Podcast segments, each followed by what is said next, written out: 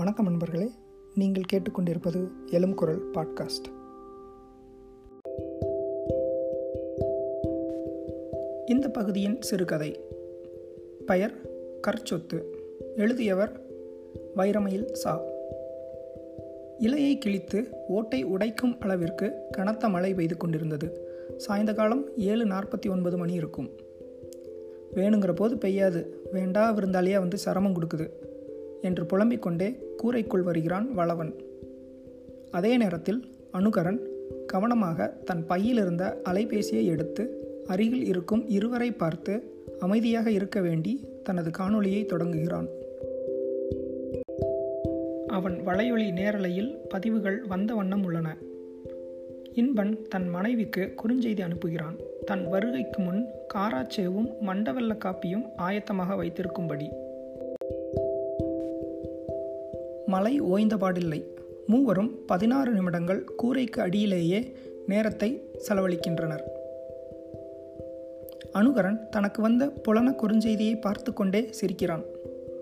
ஒருவேளை அவன் காதல் ஏதோ சொல்லியிருப்பாளோ என்று மனதிற்குள்ளேயே நினைத்து கொண்டிருந்தான் இன்பன். வளவன் வினவுகிறான் எதுக்கு தம்பி சிரிக்கிறீங்க எப்படி வெளிநாட்டு நண்பன் ஒருத்தன் அவன் வீட்டுக்கு பெரியவர் ஒருத்தர் முகவரி மாதிரி வந்துட்டாரான் அது தெரியறதுக்கு முன்னாடி பீதி அடைஞ்சு கையில் சுத்தியில் எடுத்துகிட்டு போய் கதவை திறந்தானா. அதை பார்த்துட்டு தான் சிரிச்சிட்டு இருந்தேன்யா மூவரின் மௌனம் கலைந்து புன்னகை அவர்களை நெருக்குகிறது. பழவன் வினவுகிறான். தம்பி என்ன வேலை பார்க்குறீங்க? நான் பக்கத்தில் இருக்கிற வேளாண் கல்லூரியில் ஆசிரியராக பணிபுரியறேன்யா நீங்கள் ஐயா? எனக்கு பக்கத்தில் பண்ணை இருக்குது அதில் நாட்டு விவசாயம் பண்ணிகிட்ருக்கேன்ப்பா இப்போ தான் என் வேலை விஷயமாக ஒருத்தரை பார்க்க போய்கிட்டு இருந்தேன். அது என்னென்னா என்னோடய கல்லூரியில் கரிம விவசாயம் சம்மந்தமாக ஒரு தொழிற்பற்றம் நடத்துகிறோம் அதில் கரிம விவசாயத்தின் அறிவு கடத்தல் எப்படி நடந்தது அப்படிங்கிற தலைப்பில் பேசுகிறதுக்கு நீங்கள் சரியாக இருப்பீங்கன்னு நினைக்கிறேன்.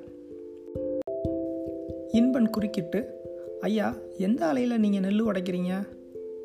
நானே நெல் உடைக்கிற ஒரு சின்ன எந்திரம் வச்சுருக்கேன்ப்பா. ஏன் கேட்குற நான் பக்கத்தில் இருக்கிற அரிசி ஆலையில் தான் வேலை பார்க்குறேன். அதான் கேட்டேன். அனுகரனை பார்த்து தம்பி எனக்கு மேடை பேச்செல்லாம் தெரியாது. எனக்கு தெரிஞ்சதை என்னோடய பாணியில் சொல்லிடுவேன். அது உங்களுக்கு பரவாயில்லன்னா நான் வந்து பேசுகிறேன் அதுதான் ஏன் எனக்கும் வேணும் பதிலளிக்கிறான். நீங்களும் நம்ம பண்ணைக்கு வந்து உங்களுக்கு தெரிஞ்ச விவசாயம் சம்மந்தப்பட்ட விவரங்களை வீட்டில் இருக்கிறவங்களுக்கும் வேலை பார்க்குறவங்களுக்கும் சொல்ல முடியுமா? கண்டிப்பாயா நேரத்தை மட்டும் ஒரு வாரத்துக்கு முன்னாடியே சொல்லிடுங்க இன்பனும் இணைகிறான். தம்பி உங்கள் கல்லூரிக்கு நானும் ஐயா கூட சேர்ந்து வரலாமா? தாராளமாக வாங்கய்யா. வளவன் தொடர்கிறான். இந்த காலத்து பசங்க நீங்கள்லாம் உங்களுக்கு தெரிஞ்ச விஷயத்த முடிஞ்ச வரைக்கும் பகிர பழகுறீங்க. ஆனால் என் காலத்து ஆளுக்கெல்லாம் ஒரு பெரிய கூட்டம். இன்னும் வெட்டி கவரம் பார்த்துக்கிட்டு ஒரு சின்ன வட்டத்துக்குள்ளே மட்டுமே அறிவை பரிமாறிக்கிட்டு இருக்காங்க. எங்கள் அப்பாரு சொல்லுவார் அந்த காலத்தில் வெள்ளைக்காரன் அவனோட யோசனை அறிவு எல்லாத்தையும் கடத்தாமல் அப்படியே தனக்குள்ளேயே வச்சுட்டு செத்து போயிடுவானாம். அதை கல் சத்துன்னு சொல்லுவார். மழை வெறிக்கிறது. ஒற்றை புள்ளியிலிருந்து ஆயுத எழுத்தாய் அவர்கள் தன் திசை நோக்கி செல்லும் முன் இன்பன் கூறுகிறான். தம்பி ஒரு தன்படம் எடுத்து எங்களுக்கு அனுப்பிச்சி விடுங்களேன். படம் எடுக்கும் வேளையில் உங்கள் ரெண்டு பேருக்கும் வாய்ப்பு கிடைச்சா காராச்சேவும் மண்டவல்ல காப்பியும் இந்த மழை குளிர் போகிறதுக்குள்ளே சாப்பிடுங்க.